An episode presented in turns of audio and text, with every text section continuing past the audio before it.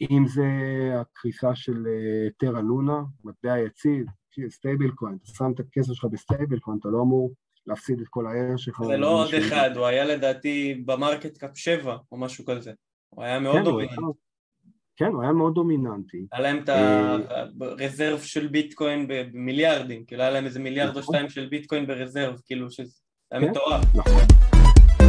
ברוכים הבאים לפודקאסט NFTs, Web3, קריפטו ומה שביניהם מבית ידע שווה כסף.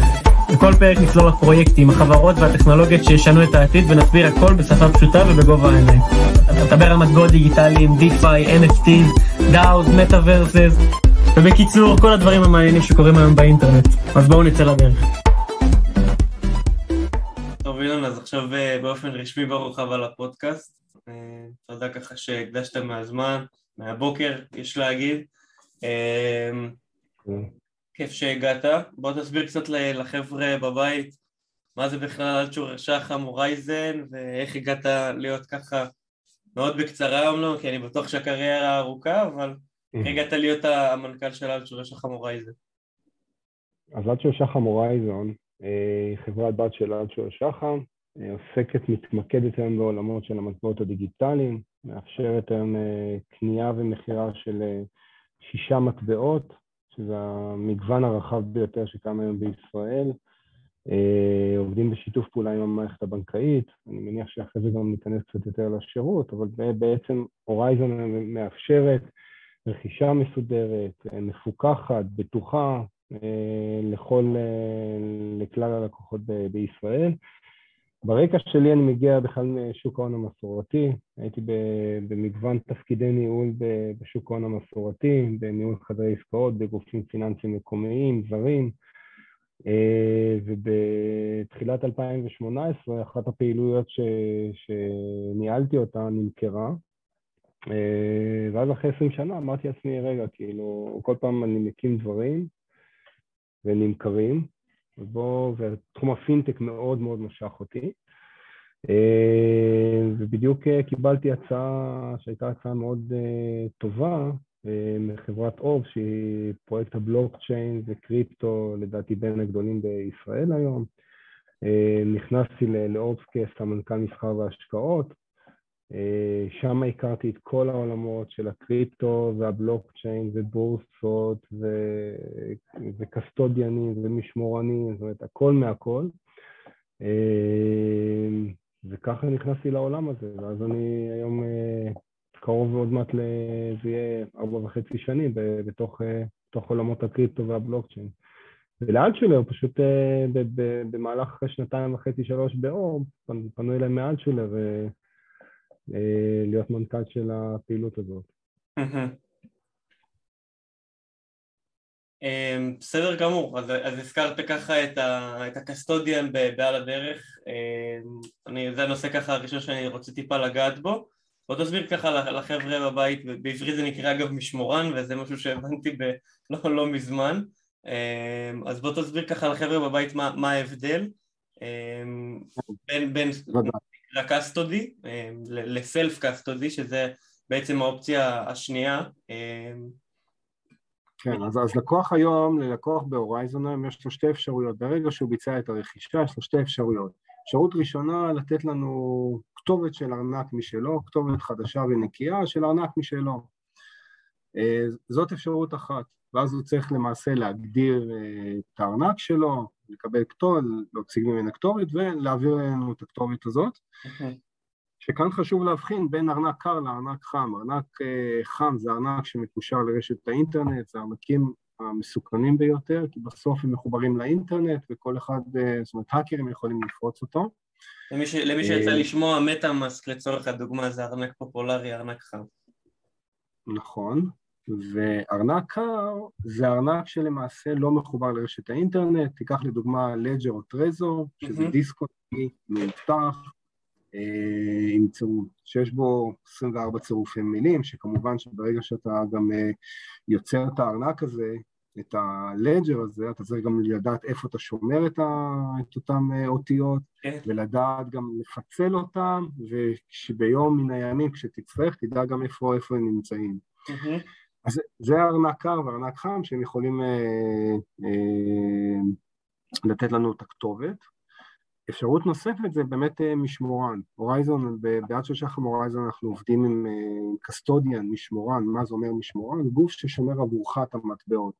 אנחנו עובדים עם חברה אמריקאית בשם ביטגו, חברה אמריקאית מפוקחת, בעלת רישיון, ולמעשה לקוח שלא מכיר את כל התהליך הזה של פתיחת ארנק ולא סומך על עצמו גם איפה הוא ישים את הארנק ואת הסיסמאות, מה שהוא יכול לעשות, הוא פשוט מאוד יכול, הוא יכול פשוט מאוד להפקיד את המטבעות דרכנו, במשמורן. ובמשמורן הזה פשוט מאוד הוא שומר דרכנו, ככה שהכל נשמר באמצעותנו. ב custodian האמריקאי הזה, ומה שחשוב רק לומר פה, שה custodian יש לו ביטוח אה, של עד 250 מיליון דולר למקרה לכלל לקוחות ביטגו, אה, לאט שולר אין לו אחריות ביטוחית, אבל פה צריך להבין שמדובר בארנקים קרים, בכספות, ולא גישה בכלל אה, לאינטרנט. הבנתי. האמת שזה לדעתי בלי קשר לביטגו, ובאופן כללי, אגב, זה מאוד חשוב לדעת איזה חברה, כי הרבה פעמים בשירותים של, אומרים אוקיי יש לנו קסטודיאן אז צריך לדעת באמת מי מבטח ומי החברה שעומדת מאחורה ואם יש לזה ביטוח או אין לזה. אמ, אז, אז לגמרי חשוב להבין את ההבדלים האלה וחשוב גם מי שרוצה להכיר את האופציה בכלל שיש לו את האפשרות לעשות סלף קסטודי, לשמור לעצמו את המפתחות ואת הכסף בסופו של דבר. אמ, נכון דברים שצריך ככה להיזהר מהם אה, בסלף קסטודי, אני אעשה את זה מאוד, אה, זה, זה נושא בפני עצמו, בסופו של דבר זה התנהלות אחת שלמה, אבל ו, ונעשה גם על זה, אני, אני כן אביא, מתוכנן להביא מישהו אה, בפרקים הבאים ש, שידבר באמת יותר על אבטחה, שזה נושא בפני עצמו שצריך להתנהל, אבל אני כן אגע בזה למי שכן שומע וכן יבחר באופציה הזאת בקצרה, אז דבר ראשון, כמו שאילן אמר, באמת הנושא של אוט וולט, של המטה-מאסק זה הארנק המוכר והפופולרי ביותר, אמ, נכון להקלטת פרק זה נקרא נגיד ככה. אמ, דבר ראשון, כל האינטראקציה, ברגע שהאוט וולט הוא בהגדרה שלו מחובר לאינטרנט, יש לו המון המון אינטראקציה, בעיקר בערוצי דיסקורד וטוויטר וכל הדברים האלה ששולחים שם המון לינקים, אז אם אני יכול אה, להגיד עליי, את, בוא נקרא לזה ככה, את החוק פרטו ה-80-20, זה, זה הלינקים האלה. אה, וברגע שאתם מחוברים בבראוזר, אה, זה בכרום שלכם, בגוגל כרום, למטאמאסק, לוחצים על הלינקים האלה ועושים איתם אינטראקציה כזאת או אחרת, פה, פה זה בדרך כלל זה, זה הבעיה הגדולה, אז, אז מאוד מאוד להיזהר מהדברים האלה מכל קבוצה או מכל רשת חברתית שאתם נמצאים בה. יש גם אה, לא מעט אה, הסכם בדברים האלה, הרבה מאוד הונאות בעובדה הזאת שגם חלק מהארנקים הקרים שאתה צריך לעשות עדכוני תוכנה, שהולכים לך איזושהי הודעה שאתה צריך לעשות עדכון תוכנה ללג'ר או לטרזור. מאוד חשוב שאתה מקבל את ההודעה הזאת, לא, לא ללחוץ על, ה, על הלינקים האלה, כי זה יכול להיות שזה פישינג ומנסים בעצם לגנוב את ה... את הסיסמאות שלכם, אז מה שאם אתה מקבל עדכון לעשות תוכנה, תיכנסו לאתר הרשמי של הארנק ותורידו משם את התוכנה. ככה אתם בוודאות יכולים לדעת שזה באמת אה, נדרשת, אה, נדרש עדכון תוכנה.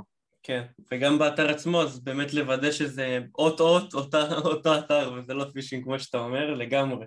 אה, אגב, אני, אני גם שמעתי על הרבה מקרים של דיסקורדים עצמם, הערוץ דיסקורד עצמו, זה הערוץ שכולם שם מפרסמים את ה-announcements ויש להם גם דיסקורד רשמי והכל ועדיין הערוצים האלה הרבה פעמים נפרסים. אז גם לזה זה עוד יותר קשה לשים לב כי, כי גם הדבר הזה בסופו של דבר מה, מה עשיתי הכל נכון ועדיין אמ, גם חשבון הטוויטר אגב. אז, אז גם מזה צריך אה, להיות אקסטרה זהירים אמ, ואולי לחכות טיפה לא להיות הראשונים וזה הרבה פעמים הדברים האלה אנשים רוצים להיות אני הראשון אני שמתי לב לזה עכשיו וזה רק עכשיו יתעדכן ואז הם נכנסים, ומסתבר שהסיכויים לא, היו, נכון. לא היו לטובתם וזה נפרץ, אז זה דברים שבכלל אה, צריך לשים אליהם לב. אה, בסופו של דבר, כמו שאמרת, ארנק קר זה גם אופציה, וצריך לקחת ולעשות את ה risk management שלך, ולדעת שאם יש לך נכסים מאוד מאוד בסיכון אה, גבוה, צריך לדעת אותם לשים ואת הנכסים היותר נזילים ופחות מהכסף, את זה אפשר להתנייד עם, ה, עם הארנק חם, את הדברים שהם טיפה יותר כן. נזילים נקרא לזה ככה. ארנק חם, אתה יכול לשים שם סכום נמוך מסוים, לצורך, ה, לא יודע, התנהלות יומית, מסחר יומי, אבל את, את ה, מה שנקרא את ה-core asset, את הנכסים העיקריים שלך, תשים בארנקה, תשמור אותם שם, תדע איפה אתה שם את זה, איפה אתה גם שומר את כל, ה, את כל הסיסמאות, כמו שציינתי. Mm-hmm. כי, אני, כי מגיעים אלינו לא מעט מקרים של אנשים שבאמת איבדו את, ה, את הצירופי מילים, איבדו את הסיסמאות, וזהו, וברגע שאיבדת את הדברים האלה, הדיסק און קי הזה הוא חסר ערך לגמרי. כן. לגמרי. Um, לגמרי, זה, זה דברים כואבים ושלומדים אותם ואני מקווה שמי שפה שומע את הפודקאסט um, לפחות אחד יימנע מה, מה, um, מהדברים האלה אז לגמרי, וכמו שאמרתי גם נקדיש לזה פרק כי זה נושא מאוד מאוד חשוב כמה זמן היה שורש החמורייזן באוויר מאז שפתחתם את השירות? עד שורש החמורייזן הוקמה בסוף 2017 אה, בראייה גוף מוסדי ראשון עם ראייה באמת חדשנית, טכנולוגית, להיכנס לעולמו, לעולם הבלוקצ'יין והקריפטו, זה באמת, אתה יודע, גם סוף 17 זה היה לקראת סוף הסייקל הקודם, אה, מיד אחרי זה גם השווקים ירדו בצורה מאוד חדה. בדיוק, בדיוק בגלל זה שאלתי. כן, אז עד שהם נכנסו בסוף 17, שלמעשה בשנתיים האחרונות הפעילות מאוד מאוד צמחה, במספר לקוחות, במספר העסקאות שנעשות פה. אה, חברה היום בהחלט אה, חברה מובילה, אה, שמחפשת כל הזמן את החידושים, כל הזמן אנחנו רוצים את החידושים הבאים. אז אם בהתחלה היינו בביטקוין ואיתריום, אז היום אנחנו כבר עם שישה מטבעות. הודענו לאחרונה גם על שיתוף פעולה אסטרטגי עם ישראכרד, שלקוחות ישראכרד יכולים לבצע הוראת קבע לרכישת קריפטו, ולשמור גם דרכנו את המטבעות, בנוסף לזה הם גם יכולים אה, לבצע רכישה חד פעמית אה, באמצעות כרטיס אשראי בקריפטו, ככה שבאמת גם ישראכרד באו עם, עם, אה, עם גישה מאוד חדשנית כאן ועם קדמה, כי, כי, כי מה לעשות, בסוף בעולם אנחנו רואים גם את חברות כרטיסי האשראי נכנסות לתחום הזה. בטח. ממש. אז כמו שאתה אומר, ו... ו... ו... הסברת בעצמך, יש פה תהליך של התבגרות אה, שהתחיל מ-2017 גם שלכם, גם של חברות האשראי, אני רוצה להתמקד דווקא בתהליך התבגרות של הקהל עצמו, של השוק, אה, שיצא לך להסתכל מ-2017, בין אם זה על, על השאלות ובין אם זה על ה... נקרא לזה גם על ה conviction בסופו של דבר של, של, של המשקיעים וגם הסוגים של המשקיעים שנכנסים והסדרי גודל. יכול להגיד, אה, לראות איזשהו גרף, לתת לנו ככה מהנקודות מבט שלך איך זה נראה ו... אם אתה רואה שעכשיו לצורך הדוגמה דיברת על הסייקל הקודם ב-2017 למי שמכיר עם כל ה-ICOs שהיה בזמנו עכשיו זה אפשר להגיד שזה מה שקרה עם ה-NFTs אמ, אתה רואה ש, שמבחינת ואני אומר את זה כמובן בגדול כמובן שהיו אירועי מקרו ודברים כאלה ניכנס לזה טיפה בהמשך אמ, אבל בשורה התחתונה אתה רואה מה, מה cycle הקודם שהיה ב-2017 מבחינת השוק את ה... שה conviction יותר גבוה, שהם וואלה, הם, הם יודעים, הם מבינים שזה מאוד מאוד וולטילי, הם מבינים שזה עוד cycle, ואתה רואה שאנשים פחות בפאניקה, יותר מבינים את הסיטואציה, טיפה מאבדים אותה. אז כן, אז תראה, בהורייזון אנחנו רואים בחודשיים האחרונים, בחודש חודשיים האחרונים של התקופת ירידות הזאת, אנחנו רואים אה, קצב אה, הולך וגדל של הצטרפות של לקוחות, שאפילו לעיתים אפילו מפתיעה לגמרי. הרבה מאוד לקוחות חדשים שמצטרפים, הרבה מאוד לידים כן. שמגיעים לכאן. אני גם יכול לומר שהיום, בוא נאמר, למעלה מ-90% מה, מההוראות ביצוע של הלקוחות זה הוראות קנייה בכלל. זאת אומרת, אנחנו רואים מעט מאוד הוראות מכירה, וזה מראה על השלב התבגרות הזה. כמה אחוז? 90 אחוז? למעלה מ-90 אחוז, כן. למעלה מ-90 אחוז זה, זה קניות, וזה מראה על, על, על ההתבגרות. זאת אומרת, איפה זה מוביל אותך להתבגרות? שבתקופות של ירידות הרבה פעמים אנשים נכנסים לפאניקה ומוכרים. Mm-hmm. ודווקא כאן אנחנו ראינו את המגמה ההפוכה. בהחלט לקוחות קיימים מגדילים את ההחזקות שלהם, והצטרפות מאוד גדולה ומסיבית של, של לקוחות. עכשיו, אם אתה לוקח את זה, אז אתה יכול להגיד שגם ה adoption, גם האימוץ, גם העניין גדל מאוד בקרב הלקוחות, אבל אם אני טיפה הולך אחורה, בואו נסתכל מה קרה לתעשייה בכלל, ב bear market האחרון שהיה ב-2018.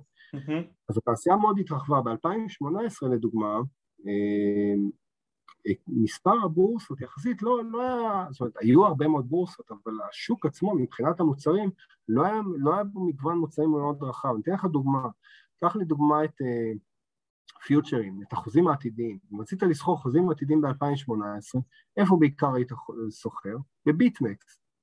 BitMEX הוא היה המקום שהכי אקטיבי, זאת אומרת הבורסה הכי אקטיבית לחוזים עתידיים, היא גם לא, לא מפוקחת. בתוך המשבר הזה, בתוך ה bear market, CBOE נכנסו, ו-CME, שזה בורסות traditional, בורסות בשוק המסורתי, ונכנסו עם, עם, עם פיוצ'רים. CBOE אחרי זה בשלב מסוים יצא, ו-CME נשארה לבד, והיום יש לך כבר אה, גם אופציות. על הנגזר, זאת אומרת, נגזרים על ביטקוין ועל את'ריום, מה, מה שבעבר לא היה, שזו התפתחות מאוד יפה לראות את התעשייה הזאת.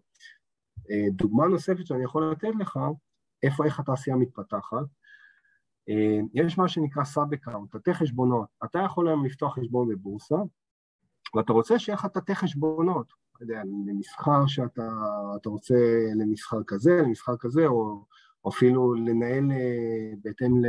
אתה יכול לנהל מספר תיקים לעצמך בחשבונות אה, מסוימים, בתתי חשבונות. זה לא היה קיים. בבורסה המסורת, בשוק, בשווקים המסורתיים, אתה יכול היום, אה, יש לך הרבה מאוד סאב אקאונטים, אתה יכול לסחור איך שאתה רוצה. ב-2018, כשבאתי ושאלתי את הבורסות, גם את הגדולות ביותר, אם זה ביננס, אם זה עוד בזמנו היה קראקן, mm-hmm. אמרו, לא, אין לנו את זה, אין, אין לנו sub account ים, אנחנו נגיע לכיוון הזה, וזה רק, רק מראה באמת את, ה, את ההתפתחות של התעשייה, כי זה מה ש institutionals המוסדיים צריכים, וזה לא היה, והיום אנחנו רואים את זה יותר ויותר אה, מתפתח וקיים.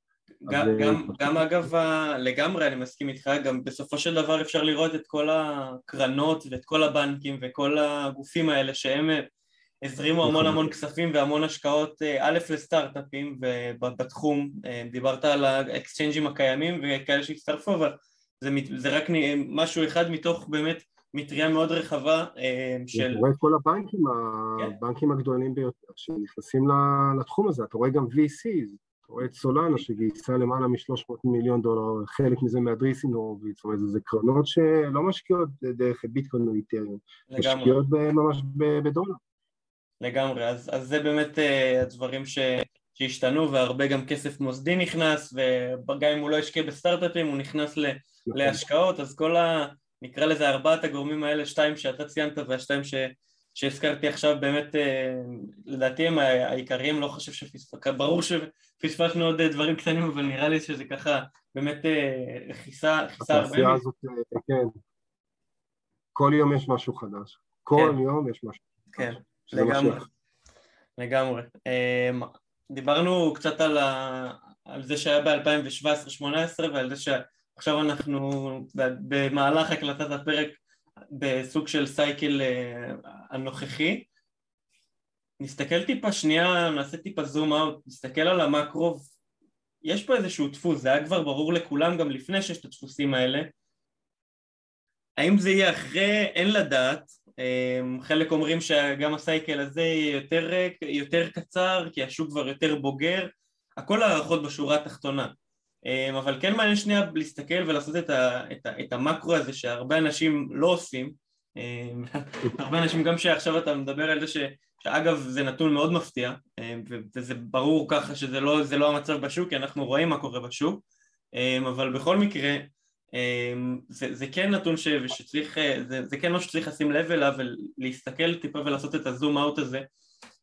אז, אז כאחד שהיה גם עוד לפני בוא תן טיפה ותסביר לצופים בבית על מה זה בכלל הסייקל הזה שאנחנו מדברים עליו, מה זה אומר ואיך טיפה להסתכל על השוק הזה יותר מנקודת על, מנקודה, נעשה טיפה זום אאוט ונסתכל על, על השוק הזה עוד מלפני. אז אז, בואו בוא, בוא ניקח, קודם כל מה שאנחנו רואים ששוק ה, שוק המטבעות הדיגיטליים, שוקי הקריפטו, נמצאים במתאם גבוה לשוק ההון המסורתי.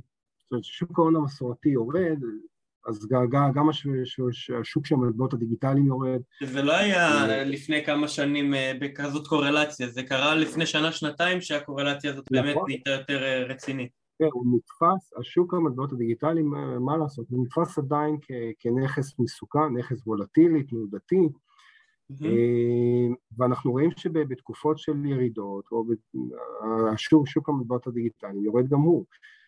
אם אני לוקח אה, גם, גם יש מספר הערכות שאמרו הביטקוין אה, משמש כגידור מפני אינפלציה, עכשיו, עכשיו אנחנו רואים את התקופות שבהן ארה"ב מעל 8% אינפלציה, באירופה יש מקומות שמעל זה, אנחנו רואים שהביטקוין לא מהווה איזשהו אה, מכשיר כגידור מפני אינפלציה. כן, יש, יש הרבה ש... מימים עכשיו של אנשים שאומרים I bought Bitcoin to edge against inflation וירד לי ב-70% במקום ב-8.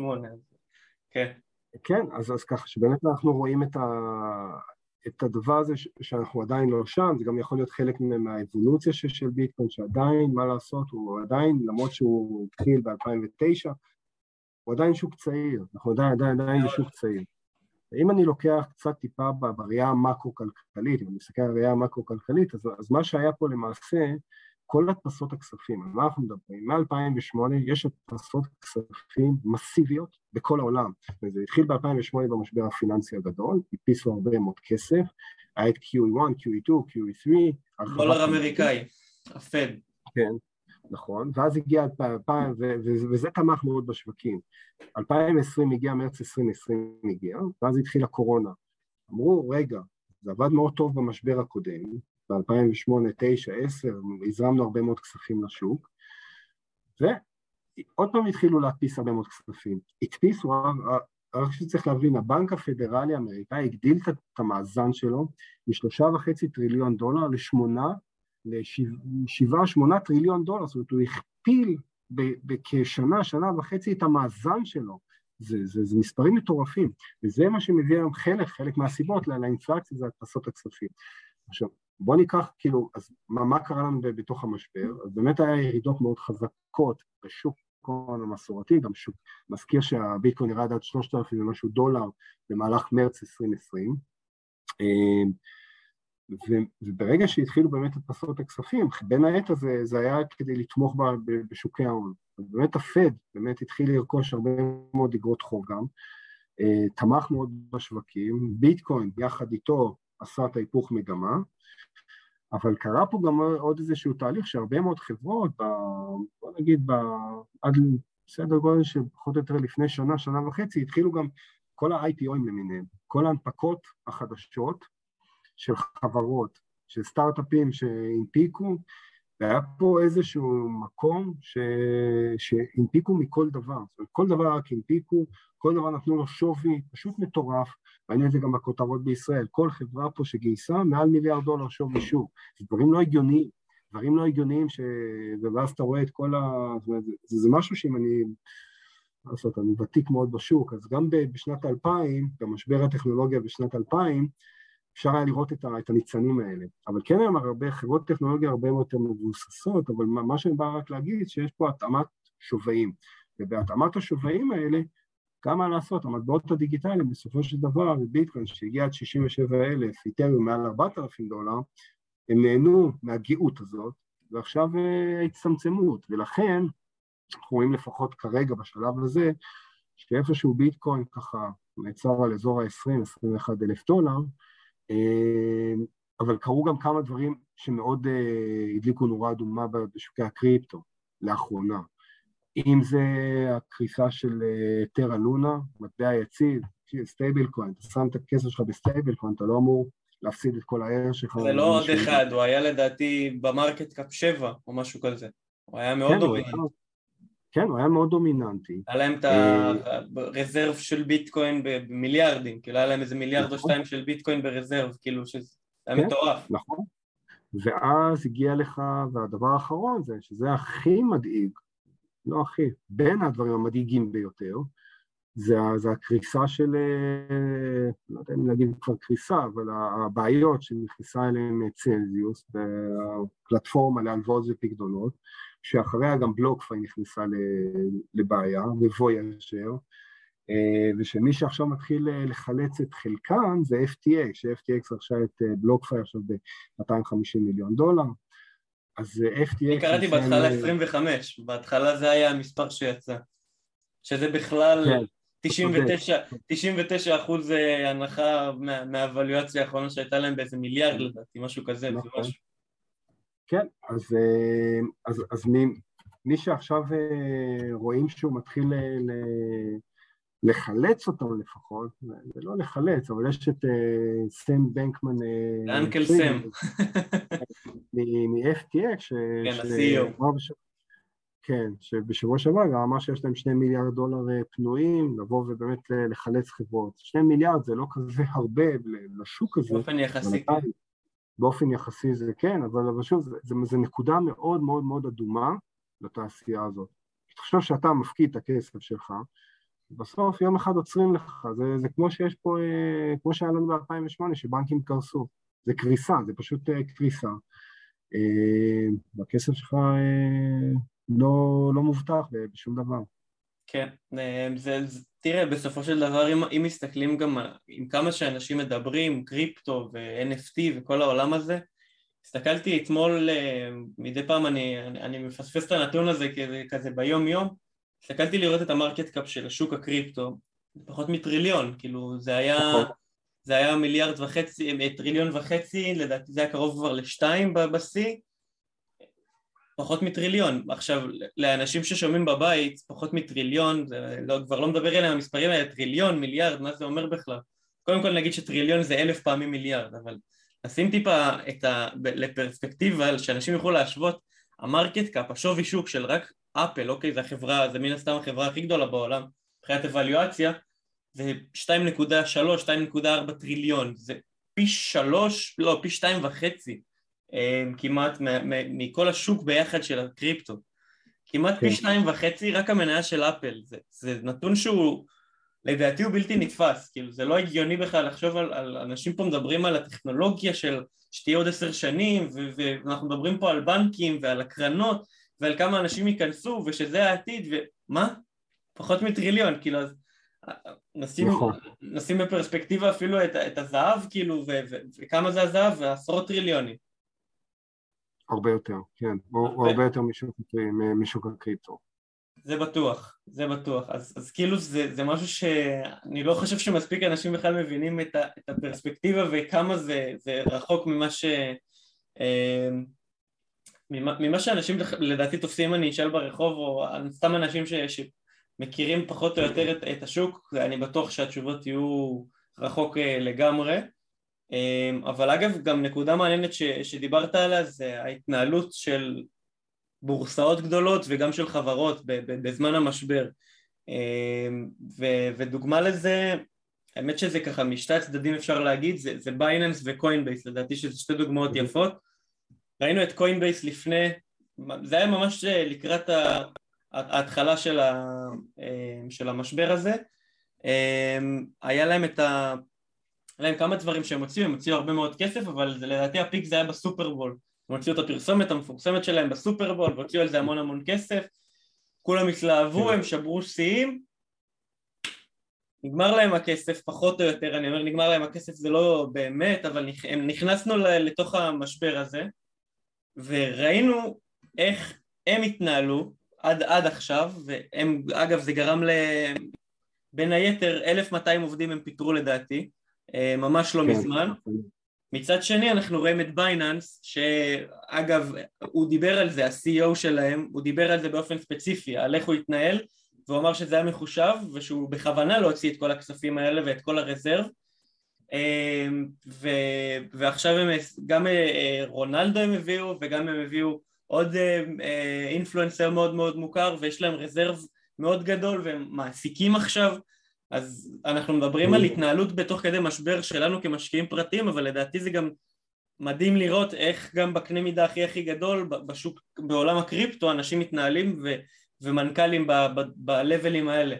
אז uh, לדעתי זה אחלה, מדברים על זה שהשוק נותן, נותן הרבה שיעורים, אז זה, זה עוד איזשהו שיעור ש, שחשוב להסתכל וגם לראות על זה בסקיילים האלה, אפילו שזה לא נראה רלוונטי תמיד לכולם, אני חושב שזה סופר רלוונטי.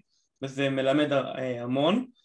אמ, עוד משהו ככה שאתה תרצה לסכם, להסביר, להראות טיפה לחבר'ה, אנחנו נעלה את הפודקאסט הזה לפני סוף יולי ואני יודע שיש לנו איזו הטבה מעניינת עד סוף יולי אמ, אז, אז למי שככה כן, אה, כן רוצה, תסביר גם טיפה קצת יותר אמ, על, על האופציות שיש להם למי ש... בסופו של דבר דיברנו על סלף קסטודי, מי שרוצה להתחיל לטבול את כן, הרגליים אפילו אם זה עם קסטודי שלכם. נכון, אז לקוח, שב... לקוח שמעוניין לי להצטרף דרך, אה, בעצם בתהליך עצמו יש אצלנו תהליך שבאמת שהוא תהליך שהוא אחד, תהליך של רכישה בטוחה דרך מוסד מוכר, מפוקח, אמין, וזה משהו שהוא מאוד חשוב, אני עוד שניה אגע לתהליך, אבל איפה, איפה הדגלים האדומים פה? יש פה הרבה מאוד דגלים אדומים. אחד הדברים אה, זה פשוט מאוד אה, לא להתפתות לעסקאות שנראות אה, מפתות וזולות. מה, מה הכוונה?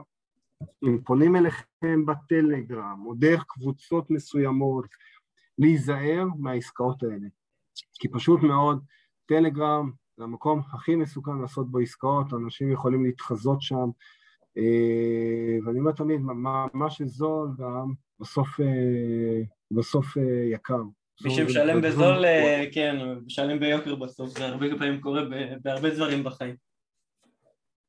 ואז, ואז מה שאנחנו אומרים כאן בתהליך אצלנו, בתהליך אצלנו לקוח פותח חשבון בעד שלושה חמורייזון, פתח חשבון במקום מוכר, מפוקח, ברגע שהוא פתח את החשבון, תהליך החתמה דיגיטלית, זיהוי דיגיטלי, אה, מעביר את הכסף שלו מחשבון הבנק שלו לחשבון שלנו של שחר מורייזון, אה, בבנק המתפעל שלנו שזה בנק ירושלים, זאת אומרת הכל עובר דרך המערכת הבנקאית, אין פה מזומן ואין פה דברים שאחרי זה יכולים להיות בבעיות של הלבנת הון. מעביר את הכסף לבנק ירושלים, ברגע שהכסף מגיע, חדר עסקאות יוצר איתו קשר, נותן לו ציטוט, שער שהוא יכול לראות שזה באמת השערים, כי, כי גם פה, כשאתה עושה עסקאות, יכולים לזרוק לך איזה שער, שאחרי זה אתה אומר, רגע, מה זה השער הזה בכלל? יכול לראות שאלה השערים שנסחרים בשוק, ברגע שהוא ביצע את העסקה, ואז יש לו את האפשרות או לשמור את זה בארנק הפרטי שלו, או לשמור את זה ב custodian, במשמורן, ובתהליך חזרה, במכירה, ברגע שהוא מכר, אז כנ"ל, הכסף. קודם כל אנחנו מנקים לו מס רווח הון במקור, יש לנו ruling עם מס הכנסה, מנקים לו מס רווח הון של 25 אחוז, אה, ככה שהוא לא צריך לבצע חישובי מס לבד, והכסף חוזר חזרה לחשבון הבנק שלו, זאת אומרת זה פתרון מקיף A to Z מרגע הרכישה עד רגע המכירה, וזה באמת שירות שצובר תאוצה מאוד מאוד גדולה. מעניין, אה, אני חושב שזה משהו ש... מאוד חשוב וזה טוב ומבורך שיש אה, גופים כמוכם בארץ. אה, בסופו של דבר אנחנו מדברים על, על, על אימוץ ועל אדפשן, זה לדעתי הדברים אה, ש, שמאוד מאוד עוזרים, כי בסופו של דבר זה הכרחי, במיוחד לרוב הגדול, שזה לא חבר'ה שיבואו ויחקרו וילמדו ומה זה סלף קאסטודי ואיך אני עושה את זה. אנשים בסופו של דבר רוצים את הפתרונות גם האלה וזה חשוב מאוד שיש אמ, אז לגמרי מי שרוצה שיש כמובן את, ה, את הלינק אמ, זה יהיה בתיאור בכל לא משנה באיזה פלטפורמה אתם צופים. אמ, נסיים ונסכם יש לנו ככה פינה חדשה שנקראת שלוש שאלות על ווב שלוש. משהו קליל קצר מאוד זה שאלות שהן מאוד אה, נתחיל פשוט ותבין אז ספר ראשון, ספר אחד שהיית ממליץ ככה לחבר'ה פה ששומעים את הפודקאסט, יכול להיות קשור באופן ישיר, באופן עקיף לעולם הקריפטו וההשקעות, משהו שעולה לך לראש ככה נחמד. יש, יש את הביטקוין, ביטקוין סטנדרט, שזה ספר באנגלית, ספר מאוד טוב, mm-hmm. ויש את הספר בעברית של דלב, דלב שלו על ביטקוין, גם ספר מאוד טוב אה, בעברית, ככה ששני הספרים האלה מאוד מומלצים. הנה, קיבלתם שתיים. אמ, פודקאסט שמועדף עליך, גם יכול להיות באנגלית? אה, יש לא מעט אה, פודקאסטים, אה, חלק מהם, שוב, קשורים גם בכסף. קודם כל ברור שזה הפודקאסט שלך, נתחיל מזה, פודקאסט שהוא מאוד איכותי וטוב.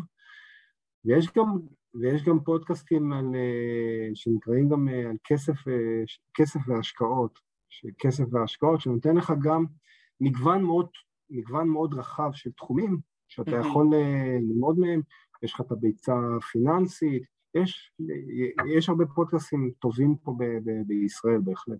יפה, יפה, אמ, חשוב. אני אגיד אגב בהקשר של הספר למי שגם רוצה משהו שהוא יותר מקרו כלכלה, מה שאני ואילן ככה דיברנו עליו, דיברנו על הפד הדפסת כסף ומה עושים על מוניטרי פוליסטי שעושים על, שקורה, שיש אינפלציה ודברים כאלה.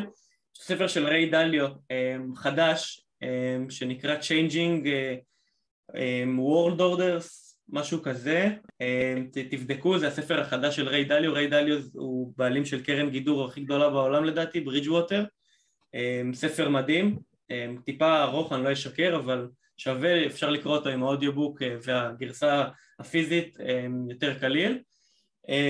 שאלה אחרונה, וכמובן שזה לא המלצה ולא ייעוץ או משהו כזה, אלא כאילן, מה המטבע המועדף עליך, אם היית יכול לקנות רק מטבע אחד? לא, אנחנו, אנחנו נמנעים מלתת המלצות.